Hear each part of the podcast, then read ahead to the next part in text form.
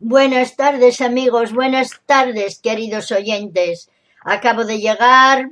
Mm, buenas tardes a mi querido amigo también. Estamos aterrorizados porque estamos esperando este temporal tan malo que nos está llegando a Asturias, eh, la primera ciclogénesis explosiva de la temporada y bueno, así que haremos el programita y enseguida para casita. No vaya a pillarnos por ahí este viento que, que bueno, que nos lleva por, por adelante, a mí por lo menos, claro.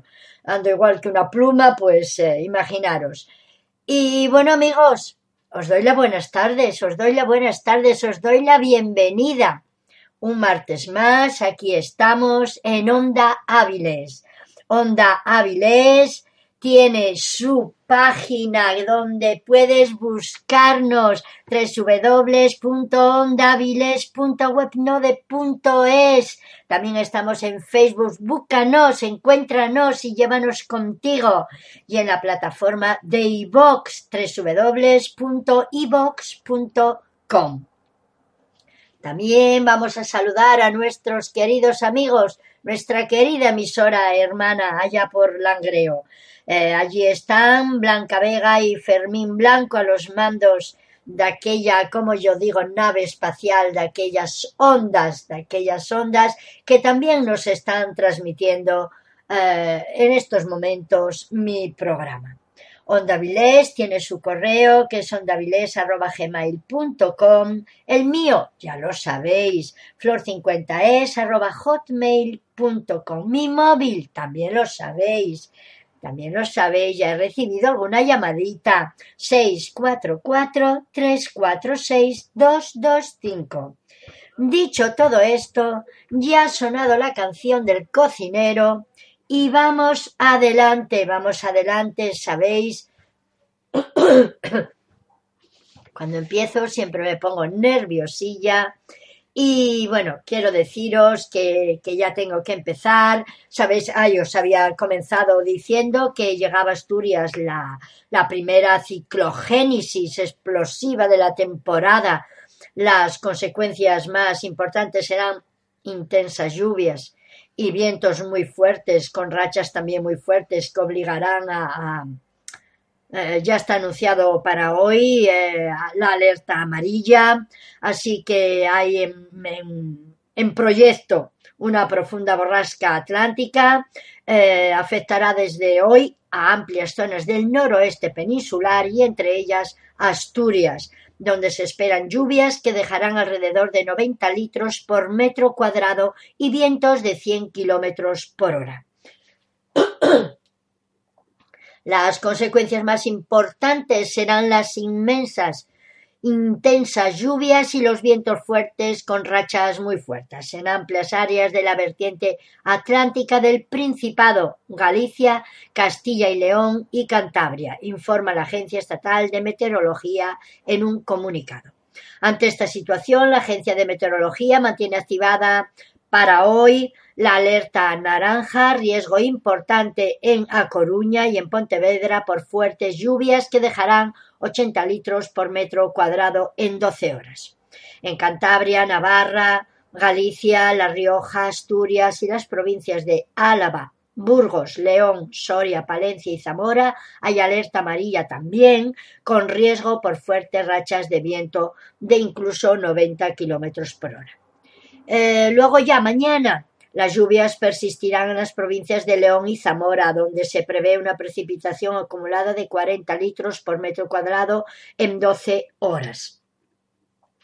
Mientras que en Burgos se activa la alerta naranja por fuertes vientos en la meseta y en el norte de más de 90 kilómetros por hora. En cuanto a los fenómenos costeros, la AEMET admite que por el momento hay avisos de nivel amarillo en las costas de Galicia por vientos del oeste y suroeste de fuerza 7, aunque es posible que a finales del martes y a lo largo del miércoles, a finales de hoy martes y a lo largo de mañana miércoles aumenten a nivel naranja por fuerza 8 y olas de hasta 4 o 5 metros. En las zonas de alta mar de Galicia y del Cantábrico posiblemente se superará la fuerza 8.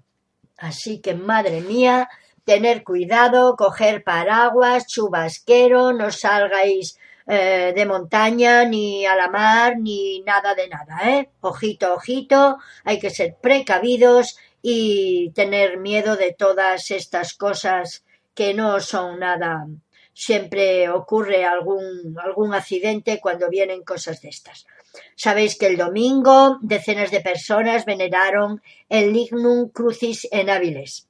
Decenas de personas participaron en una procesión con la reliquia de, reliquia de Lignum, Lignum Crucis, desde la Plaza del Carballo hasta la iglesia del Santo Tomás de Cantorbey acompañados de la banda de tambores de la Real Cofradía de Nuestra Señora de la Soledad y de la Santa Veracruz de Áviles. Acto seguido se celebró una misa amenizada por el coro Amigos de Sabugo en la imagen superior, superior al párroco José Antonio González Montoto, que fue nombrado cofrade de honor portando el Lignum Crucis. Y con este, con esta fiesta eh, que se celebró el domingo, se dan por terminadas en Avilés las fiestas de verano.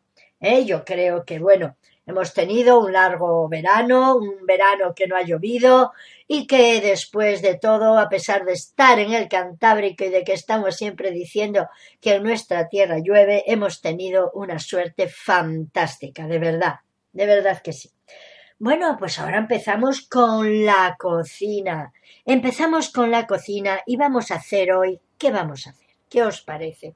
¿Qué os parece que hoy vamos a preparar unas faves, unas faves con bacalao? Ya veréis qué buenas están. Hoy os presento este guiso típico para comer caliente porque ya veréis como en muy poquitos días, ¿eh? ya empezamos, vamos a tener frío y vamos a apetecernos cocinas de estas calentinas que nos vienen, madre mía, un platín de cuchara de muerte, de verdad, de muerte, ¿eh?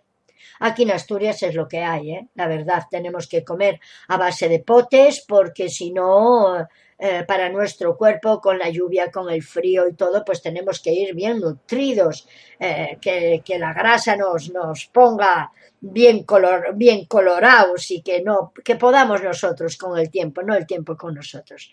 Bueno, pues vamos allá con 200 gramos de faves, 400 gramos de bacalao en lomos gruesos, un puerro, una zanahoria grande, medio pimiento rojo, medio pimiento verde, una cebolla mediana, un tomatín maduro, sal, perejil, aceite de oliva virgen extra. El día antes de elaborar la receta pondremos las faves a remojo en un barreño con abundante agua fría. Si es invierno podemos dejarlo en cualquier parte de la cocina, pero en verano y para evitar que el agua fermente con el calor es conveniente guardarlas en la nevera. Igualmente ocurre con el bacalao, ¿eh? lo mismo. Dejamos cubierto con agua durante unas 24 o 48 horas, dependiendo de la curación del mismo, y cambiando el agua con cada 8 horas más o menos, antes de cocinarlo. Así que luego cortamos los lomos en tacos grandes al gusto y lo dejamos escurrir. En una cazuela de barro, preferentemente, aunque lo podéis preparar en cualquier cazuela baja si no disponéis de una tradicional, ponemos tres cucharadas de aceite mm, de oliva virgen extra, pochamos el puerro, la cebolla picadina y a fuego bajito. Añadimos el tomate pelao y picadino, los pimientos y la zanahoria en rodajas, rectificamos de sal y dejamos que se cocine a fuego lento mientras escaldamos las faves. Una vez remojadas las faves y para evitar flatulencias, Mm, tengo un truco que no falla. Ponemos las faves en una olla cubiertas de agua fría, dejamos que levanten un hervor y desechamos esa agua y esa espuma que es la que produce los gases, recordadlo. Así que una vez hecho esto, añadimos las faves a las verduras, cubrimos nuevamente con agua fría y dejamos cocer a fuego medio cubierta la, la cazuela hasta que las faves estén tierninas, aproximadamente yo me parece que, que, más o menos una hora. Finalmente, como ya os dije en recetas anteriores, como el pescado no debe cocinarse durante mucho tiempo, para que no quede correoso, colocamos los trozos de bacalao sobre el guiso. Espolvoreamos con perejil picadín y cubrimos, tapamos, con el fuego apagado y como el barro guarda la temperatura durante un buen rato, dejamos que se cocine durante unos 5-10 minutinos, dependiendo del grosor de las piezas de nuestros lomos de bacalao. Es conveniente agitar, ya sabéis, de vez en cuando la cazuela, la cogemos mm, por cada lado con las dos manos y hacemos chum chum así alrededor, de vez en cuando para que el bacalao suelte la gelatina y ayude a espesarnos el caldín. ¿De acuerdo? Servimos en cuanto veamos que el pescado está cocinado perfectamente. ¿eh? Es un plato de verdad rico, rico, que no, vamos, no habíamos hecho yo por lo menos, no había preparado así el pescado con, con fabinas, pero lo hice un día, un día, un solo día lo hice, y estaba riquísimo. Por suerte había venido un primo mío, un gallego, un primo es asturiano, pero vivo en Galicia, y me ha dicho Prima, qué faves tan buenas, qué faves tan ricas. Nunca las probé con bacalao, pero de verdad te aseguro que están de muerte. O sea que la palabra mía, bueno, como una escritura, os digo de verdad que están de muerte, ¿eh? Y ahora qué vamos a preparar, como estamos hablando, estamos hablando de bacalao, ¿eh?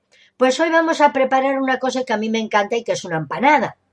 Y el resultado va a ser un relleno tremendamente jugosísimo y sabrosísimo que no tiene nada que envidiar a otros pescados más valorados. ¿eh? Eh, como os vengo diciendo en últimas recetas de empanadas, la masa siempre la hago al momento, no lleva levadura y el resultado siempre me sale espectacular. ¿eh? Vamos a ver con los ingredientes para la masa. 400, anotarlo bien, ¿eh? 400 gramos de harina de trigo normal de la corriente, 125 mililitros de aceite, se puede utilizar el del relleno, ¿eh? en el que hemos sofreído eh, todo, 125 mililitros de aceite, 125 mililitros de vino blanco, un huevo entero batido y una cucharadita de sal. Todo esto es para hacer la masa de la empanada. Ahora vamos allá con los ingredientes del relleno. 400 gramos de bacalao. ¿eh? Vamos a coger este bacalao que va a ser fresco, sin, sin espinas, sin piel. Y luego cuatro pimientos del piquillo, dos rojos y dos verdes, dos cebollas medianas, una cucharadita de pimentón dulce y dos cucharadas de aceite de oliva virgen extra y sal. El huevo para brillantar, opcional, pero bueno, a mí me gusta siempre abrillantarla, queda mucho mejor. ¿eh?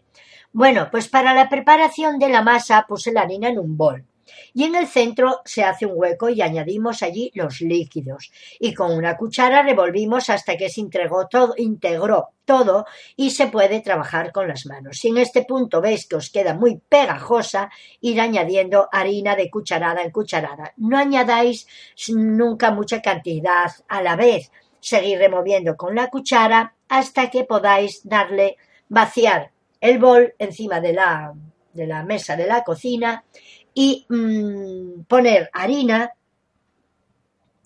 y allí eh, la amasamos con la mano, la cubrimos de harina y la tapamos un poquito con un paño. Eh, no añadáis mucha cantidad de harina, ¿eh? No, a la vez, ¿eh? eh recordarlo bien, ¿eh? Bueno, pues yo fui luego, con una cazuela baja puse el aceite, poché ligeramente la cebolla picadina, añadí el bacalao y le damos unas vueltas, pero no cocinamos excesivamente. No nos interesa que quede crudo, pero que, mm, que con el calor del, horneado también se termina de hacer, así es que le damos una vueltina con la cebollina y ya está. Añadimos el pimentón dulce, eh, picamos los pimentinos y los añadimos también al relleno. ¿eh? Los añadimos todo a ese relleno. Finalmente picamos el perejil y también para el relleno. ¿eh? Mm, como siempre, dividimos la masa en dos partes. Con una forramos el molde que previamente habremos engrasado bien con mantequilla o con aceite. Eh, repartimos el relleno por toda la base y cubrimos con la otra mitad de la masa. Hacemos un borde bonito y bañamos con con huevo batido y con un pincelito para que tenga un color dorado más apetecible. Horneamos a cuánto, a 180 más o menos durante unos 35 minutos, con calor arriba y abajo, por supuesto. ¿De acuerdo? Eh, hacer unos bordes bonitos para que quede guapa, eh, lo, remoldeamos bien, cerramos bien para que no se nos salga nada de lo de adentro y, bueno, pues ya está, la empanada rica, eh, sabrosa, jugosa, de muerte. Ese pan está, vamos, apetecible, apetecible, apetecible. Ahora vamos con los postres. Ya sabéis que siempre vengo cargada de recetinas y de cosas nuevas que de verdad son todas muy ricas, de verdad que sí, a que sí, a que se os apetece. Cuando lo estoy diciendo, a que se apetece, dicen, madre, qué bueno debe de estar, riquísimas. Y la empanada, madre mía, de muerte también, ¿eh? Bueno, pues ¿qué os parece si ahora de postre eh, hacemos unos bombones rellenos de licor y cerezas? ¿Vamos allá? Pues venga, venga, para que no digáis, no sé hacer esto ni lo otro, yo sé hacer de todo. ¿Eh? Y os lo paso a vosotros la recetina para que vosotros también lo hagáis. Y es lo que debéis de hacer. No dejar las recetinas por ahí abandonadas, sin, sin hacerlas. No, meteros en la cocina y una vez que empezáis a cocinar ya sale todo, bueno, todo planchado de verdad. No hace falta plancha, ¿eh? no hace falta, falta plancha para planchar en, la, en la cocina la comida. Pero os digo que una vez que empecéis a cocinar ya todo sale ya de carrerilla. ¿Eh? De verdad.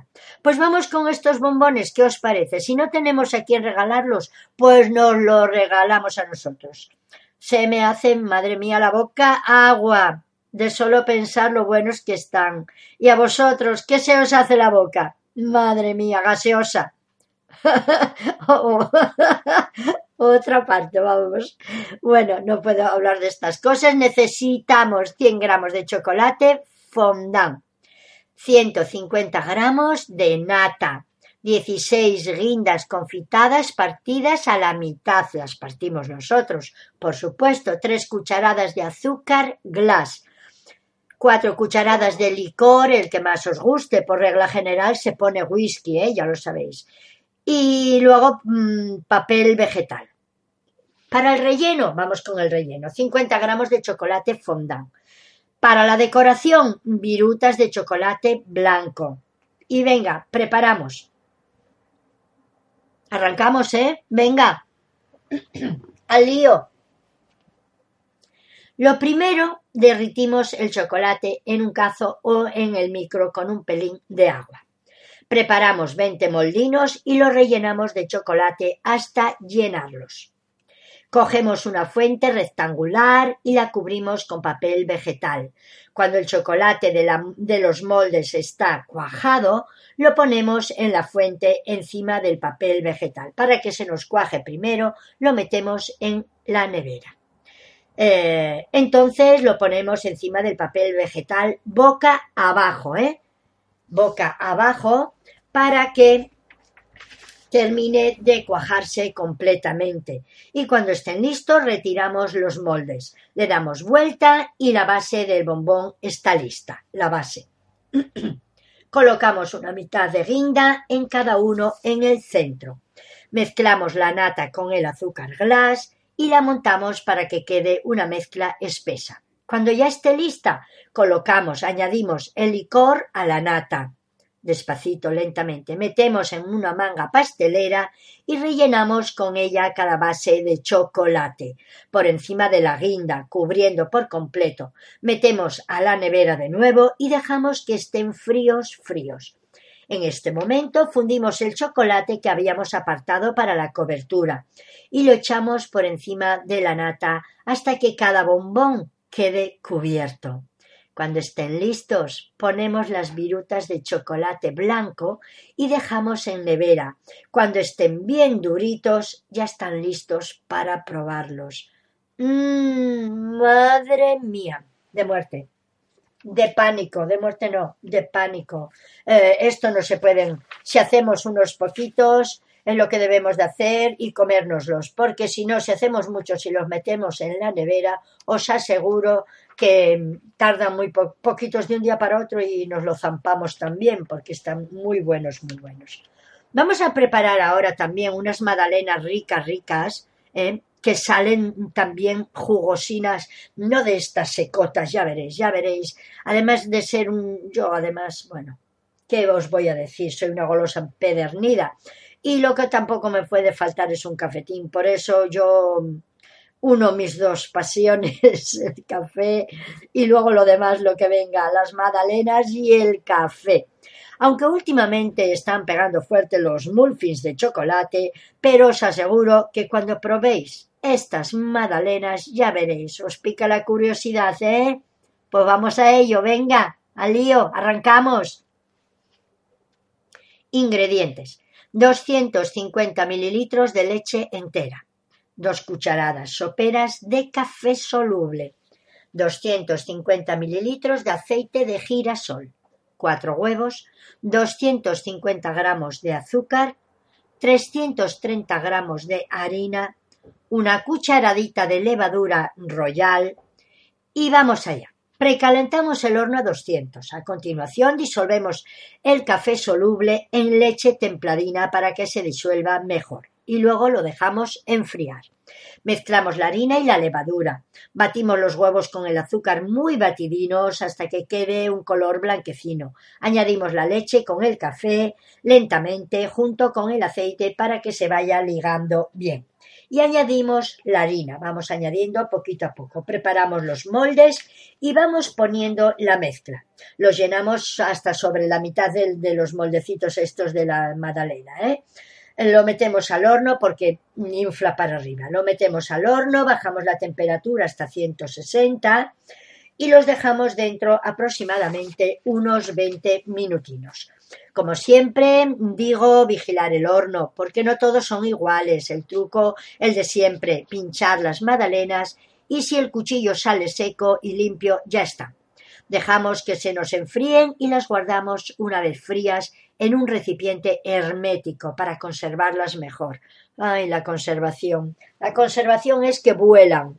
Se está bien, abriendo constantemente el, recipiente hermético y vuelan las magdalenas de vistas y no vistas, de hoy para mañana como los bombones. Ya veréis qué desayunos pegáis con estas magdalenas, pero cuidado, que igual tenéis que renovar el vestuario. Ya veis que son súper fáciles de hacer, ¿eh? Así que espero eh, que me digáis que las habéis preparado y que están ricas, ricas, que os han salido de muerte. Vamos ahora con unos consejitos, ¿eh? porque bueno, ser una mujer o vivir con mujeres puede ser complicado, ¿eh? de verdad, de verdad. Eso si me oyen los hombres dirán, madre, complicado no, complicadísimo. Sin ofender a los hombres del mundo, pero las cosas personales que las mujeres tienen que hacer frente a todos los días, tienden a ser muchos más confusas y estresantes que las de los hombres. En serio, no os enfadéis, ¿eh? Hombrecitos de nuestras vidas y de nuestros corazones, pero de verdad que valemos mucho más que vosotros, que lo sepáis. bueno, para que tu vino blanco esté bien fresquito y se mantenga eh, siempre mm, fresquito, ten siempre unas uvas congeladas en el congelador y le pones dos uvinas o tres en la copa y tu vino se mantiene fresquito, fresquito. ¿Sabéis qué podemos también hacer con los corchos que no utilizamos, eh, estos que ya no nos sirven para nada? Pues cogemos un tablero y vamos pegando los corchos, eh, no, no, no por el culo ni por arriba, no, o sea, por lo redondo. ¿eh? Rellenamos el tablero todo con corchos redondos pegados, em, una línea detrás de otra, en una plancha de estas de madera y los utilizamos para enganchar las notas. Ya veis qué fácil. Bueno, pues los cajones de cocina donde metemos los cubiertos los podemos también utilizar para joyeros. ¿Qué os parece? Metiéndolo en un cajón de nuestro comodín, de nuestro armario, no en la cocina, por supuesto. También podemos pintar con esmalte de uñas nuestras llaves, ¿eh? claro está, con esmalte de colores para identificarlas. Unas las pintamos de rojo, otras las pintamos de azul, otras de, verde, ¿eh? otras de amarillo. Mm, y así las, las, eh, las eh, identificamos mucho mejor, sabemos cuál es la de la puerta, porque hay muchas veces que tenemos muchas llaves parecidas.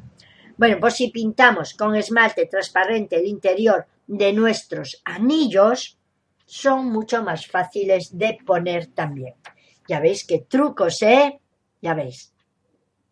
El cepillito que tenemos de máscara de nuestras pestañas, sabéis que muchas veces se nos pone con, con, con, con, unas costras negras, que es del rímel, de la máscara. Si lo pasamos por agua caliente, quedan como nuevos. Se despega todo, todo lo que haya, los pelillos, todo. Y todo lo que pudieran tener. Así es que quedan como nuevos. Hacerlos, lavarlos con agua caliente. Sabéis que para quitar las pelusas de nuestras chaquetas o abrigos pasamos la piedra pómez las perchas de los pantalones también nos sirven para colgar las botas en el armario. Estas botas que tienen la caña alta, bueno, pues las cogemos como si fuera un pantalón. ¿eh? Y ya tenemos nuestras botas colgaditas en el armario. También las perchas nos sirven para organizar nuestros, nuestros fular, nuestros, eh, nuestras bufandas ¿eh? Sabéis cómo se hace. Y si no, lo miráis en los chinos, cómo están colocadas en una percha, las ponéis vosotros también, y así tenemos controladitas y estiraditas nuestras, nuestros fulars. Cuando vayáis de viaje, mete tus zapatos en gorros de ducha, así no te tocan la ropa, muchas veces con el tinte del pelo o con muchas otras cosas, o cuando vamos al hotel que no son muchos, pero bueno, muchas veces, pero bueno, siempre tenemos gorros de esos. Bueno, pues nos sirven, si no los utilizamos, los guardamos, porque nos sirven para meter los zapatos cuando vamos a meter los zapatos en la maleta con nuestra ropa. Así no tocan la ropita. Va muy decente la maleta, ¿eh? De verdad, muy decente, muy bien colocadita. Si te cae vino tinto por tu blusa blanca, pues ¿sabéis con qué se quita? Con vino blanco increíble que sí. Bueno, pues ya veis, yo comparto mis trucos con vosotros. Así que hacer lo mismo conmigo, incluso si eres hombre y vas a tener un baño y un armario mucho más organizadito teniendo a tu novia que sabe estos trucos gracias a mí. Así que, amigos, compañeros, oyentes, enviadme vuestros truquitos también a mi correo, como no, ¿eh? Y yo os lo agradezco muchísimo. De verdad que os lo agradezco muchísimo. Bueno, pues ya llegamos a nuestro rincón. Y hoy en mi rincón, como no, vamos a hablar un poquito de este trágico suceso, de este trágico suceso que ha pasado en, en Astorga, donde, donde la chica esta em, americana eh, la, han, la han asesinado, por supuesto, pues era, era una chica que hacía el viaje a la ruta del Camino de Santiago y lo hacía sola, como muchas otras. Ya sabéis, hay que tener muchísimo cuidado y preferiblemente no ir solas para hacer ninguna ruta. No es aconsejable, de verdad. Pues vamos a ver prisión provisional para este detenido por la muerte de esta peregrina que niega haberla matado y dice que, que se encontró él el cadáver. Ay, ay, ay, ay, ay. Pues familiares de, de la chica se dirigen a España desde Estados Unidos y su visita servirá para cotejar el ADN de los restos eh, encontrados eh, el pasado viernes. El titular del juzgado número 2 de Astorga León, María Antonia Díez, ha decretado hoy prisión provisional comunicada y sin fianza para Miguel Ángel Muñoz Blas, de 39 años, que se ha declarado inocente tras ser detenido como sospechoso de la muerte de la peregrina estadounidense Denise Picatin. El sospechoso llegó a los juzgados de Astorga, de Astorga poco antes del mediodía, ayer, con coche policial y ha prestado declaración durante dos horas en las que se ha retractado de lo que manifestó al ser detenido en Asturias. Cuando sí reconoció que había matado a la mujer y aseguraba que, que bueno, que no había querido matarla, pero que se le había ido. Em, y, ahora asegura que es inocente y que se encontró el cadáver. Según han informado desde la investigación, el detenido ha afirmado que no quería líos y que decidió no informar a la policía del hallazgo del cadáver porque se llevaba mal con sus vecinos y temía que estos lo acusaran de haberla matado él. Qué ingenuo, madre mía, por Dios. Miguel Ángel Muñoz Blas afirmó también que el tiempo atrás se encontró con los restos mortales de una persona a los que se acercó alertado por el olor que desprendían. Estas mismas fuentes han precisado que esa fue su única declaración sin que, por tanto, se declarase autor del crimen que se le imputa. De hecho, añaden que eh, el, hombre se negó a declarar ante los agentes, haciendo uso de su derecho a permanecer en silencio, y tan solo les comentó que se encontró los restos y les precisó el lugar, una finca cercana a la suya en Astorga. Horas después del arresto, la Policía Nacional encontró el cadáver en avanzado estado de descomposición, tanto que era imposible siquiera determinar si era de hombre o de mujer.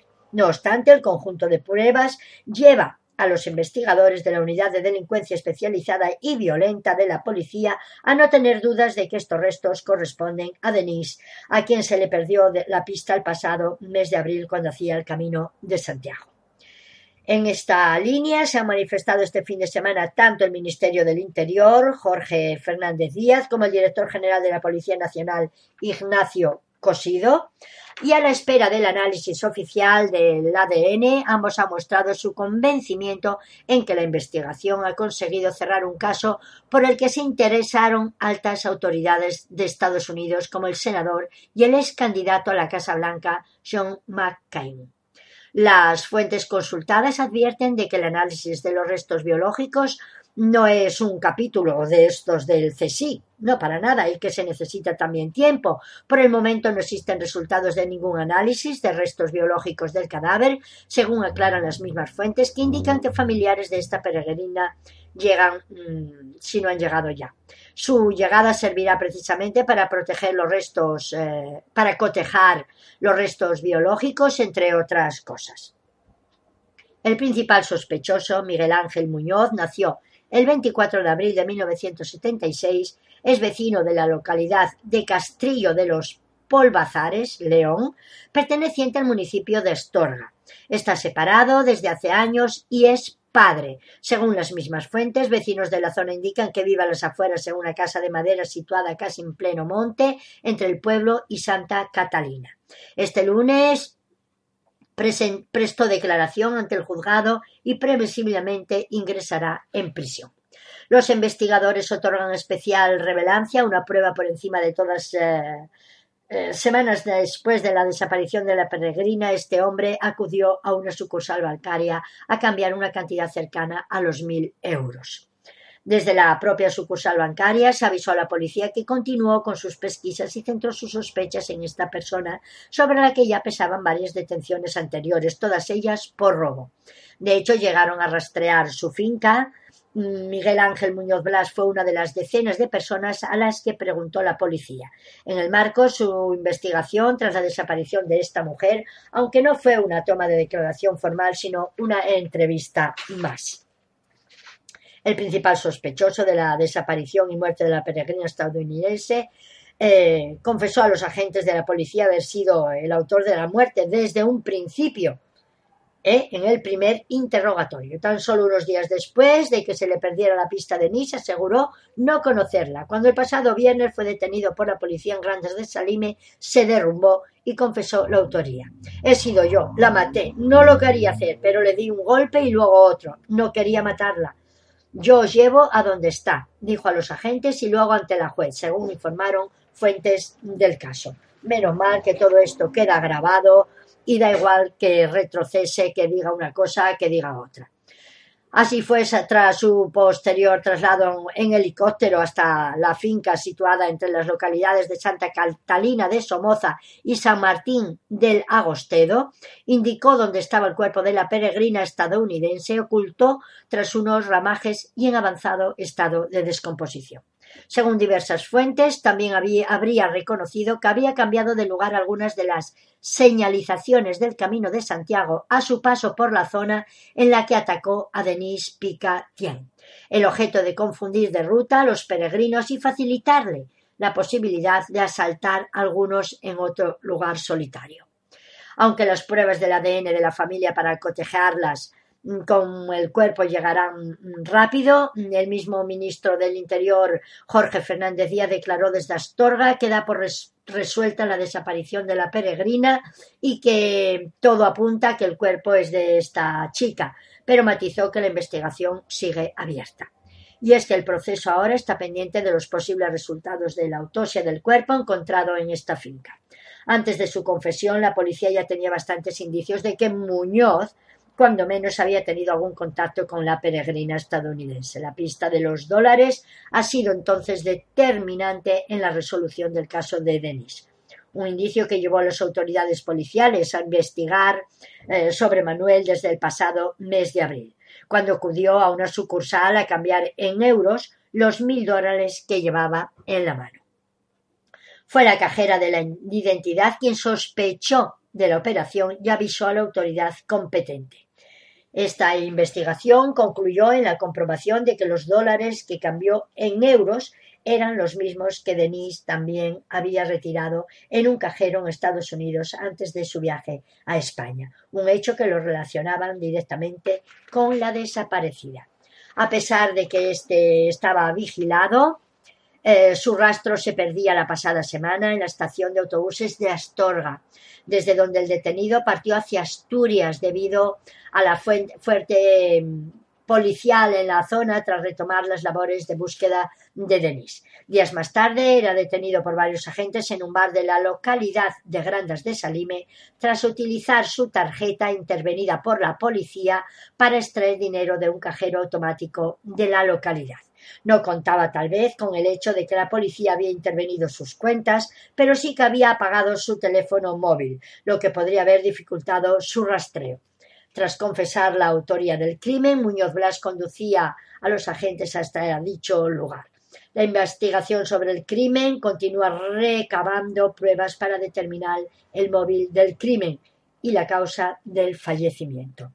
Mientras se conocen los datos que puedan aportar hoy la autopsia, eh, no se sabe a ver si ya dan los resultados.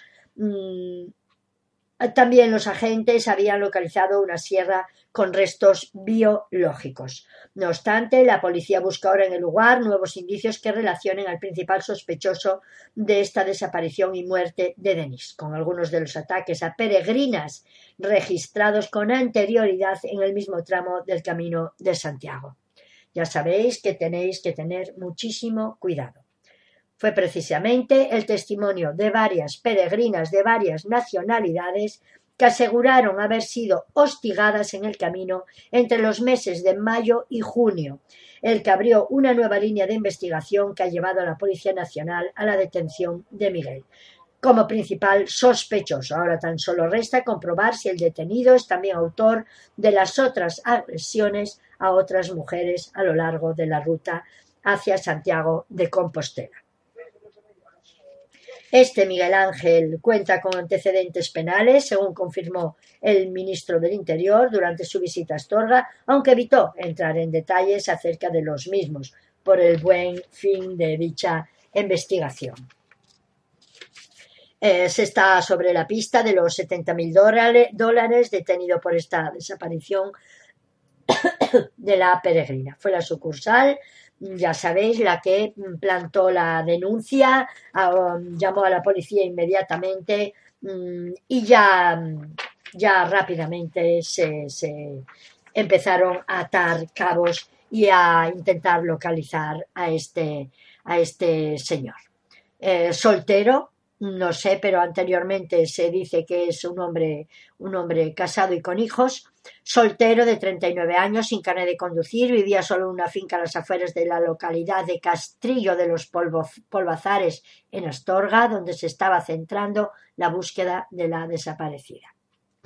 Pues ya veis, desde un principio desconfiaban de él, es una persona eh, extraño y raro, declaran los vecinos. No era natural del pueblo, aunque tenía familia en la cercana localidad de Valdemanzanas. Llegó a Castrillo de los Polvazares hace dos o tres años. Allí decidió levantar en una finca familiar una casita de madera, de esas que son como prefabricadas, explican los vecinos. Además, puso una valla en el terreno y tiene algunos árboles. Para los habitantes de la zona, Miguel es un personaje difícil y raro. Eh, creo que tiene algún tipo de problema psicológico, comentan algunos vecinos, asegura un conocido empresario de la zona que le veía de forma habitual desplazándose en bicicleta junto al principal paso del Camino de Santiago. Tiene una bici y siempre va con la bici con la caja que lleva en ella. La verdad es que nadie se explica aquí que él pueda ser el principal sospechoso de este caso. No parece que tenga ese perfil, advierte el mismo empresario. Sin embargo, no todos son de la misma opinión. Un portavoz del albergue de peregrinos de Castrillo ha explicado que no le sorprende su detención, ya que, como así ha relatado, la policía tiene pistas sobre él. Además, hace años salía a las peregrinas que pasaban por aquí y dicen que las insultaba. Una persona que vive ahí en el monte de esa manera me da que pensar, además de que se comenta que tiene muy mala leche sin hijos, sin carnet de conducir, bueno, pues eh, que la policía ya le seguía sus pasos y bueno, ya, ya está, ya está detenido, ya está ya en manos de la justicia y también hay detenido en Tineo un hombre que se hizo pasar por guardia civil para robar a peregrinos. El arrestado, con un largo historial de antecedentes policiales, también provocó una serie de lesiones a una de sus víctimas. La Guardia Civil de la Comandancia de Oviedo ha detenido a un hombre que se hizo pasar precisamente por agente del cuerpo para robar a peregrinos que realizaban el camino de Santiago a la altura del municipio asturiano de Tineo. Se le ha arrestado por un delito de usurpación de funciones públicas y otro de lesiones. Los hechos se remontan al 8 de septiembre, cuando los peregrinos fueron abordados por un hombre que vestía de paisano y que se identificó como Guardia Civil. Mostrándoles una placa, solicitó a los viajeros que se identificaran. Uno de los peregrinos le dejó al supuesto agente su cartera y éste, después de examinarla, se quedó con el DNI con un billete de 20 euros. Fue entonces cuando el otro caminante le pidió que devolviera tanto el dinero como la cartera y en ese momento el falso, el falso guardia civil se lió a golpes y le produjo una serie de lesiones que le ocasionaron hematomas en el ojo derecho y varias erosiones en el costado. Después el falso guardia civil huyó con el DNI y con el dinero. Las víctimas se dirigieron entonces al cuartel de la Guardia Civil de Tineo para comunicar los hechos. Tras presentar la correspondiente denuncia en la que aportaron datos descritos de su atacante, los componentes del puesto de la Guardia Civil comenzaron a trabajar para esclarecer los hechos e identificar al autor de los mismos y después de varias gestiones y entrevistas con los vecinos de Tineo, la Guardia Civil logró identificar al supuesto autor de los hechos que fue reconocido por los peregrinos, finalmente fue detenido. Así que muchísimo cuidado al hacer la ruta de Santiago de Compostela, no es aconsejable que vaya una persona sola porque es peligroso. ¿eh? Por lo tanto, bueno amigos, Queridos eh, compañeros, queridos eh, oyentes, me despido eh, hasta mañana. Disfrutad de la tarde-noche y esperemos que no llueva, que no venga ese mal tiempo que nos anuncian. Y me despido entonces hasta mañana en Onda Áviles, la abuela de Onda Áviles, Flor Rodríguez. Un abrazo y hasta mañana a la una en Onda Áviles.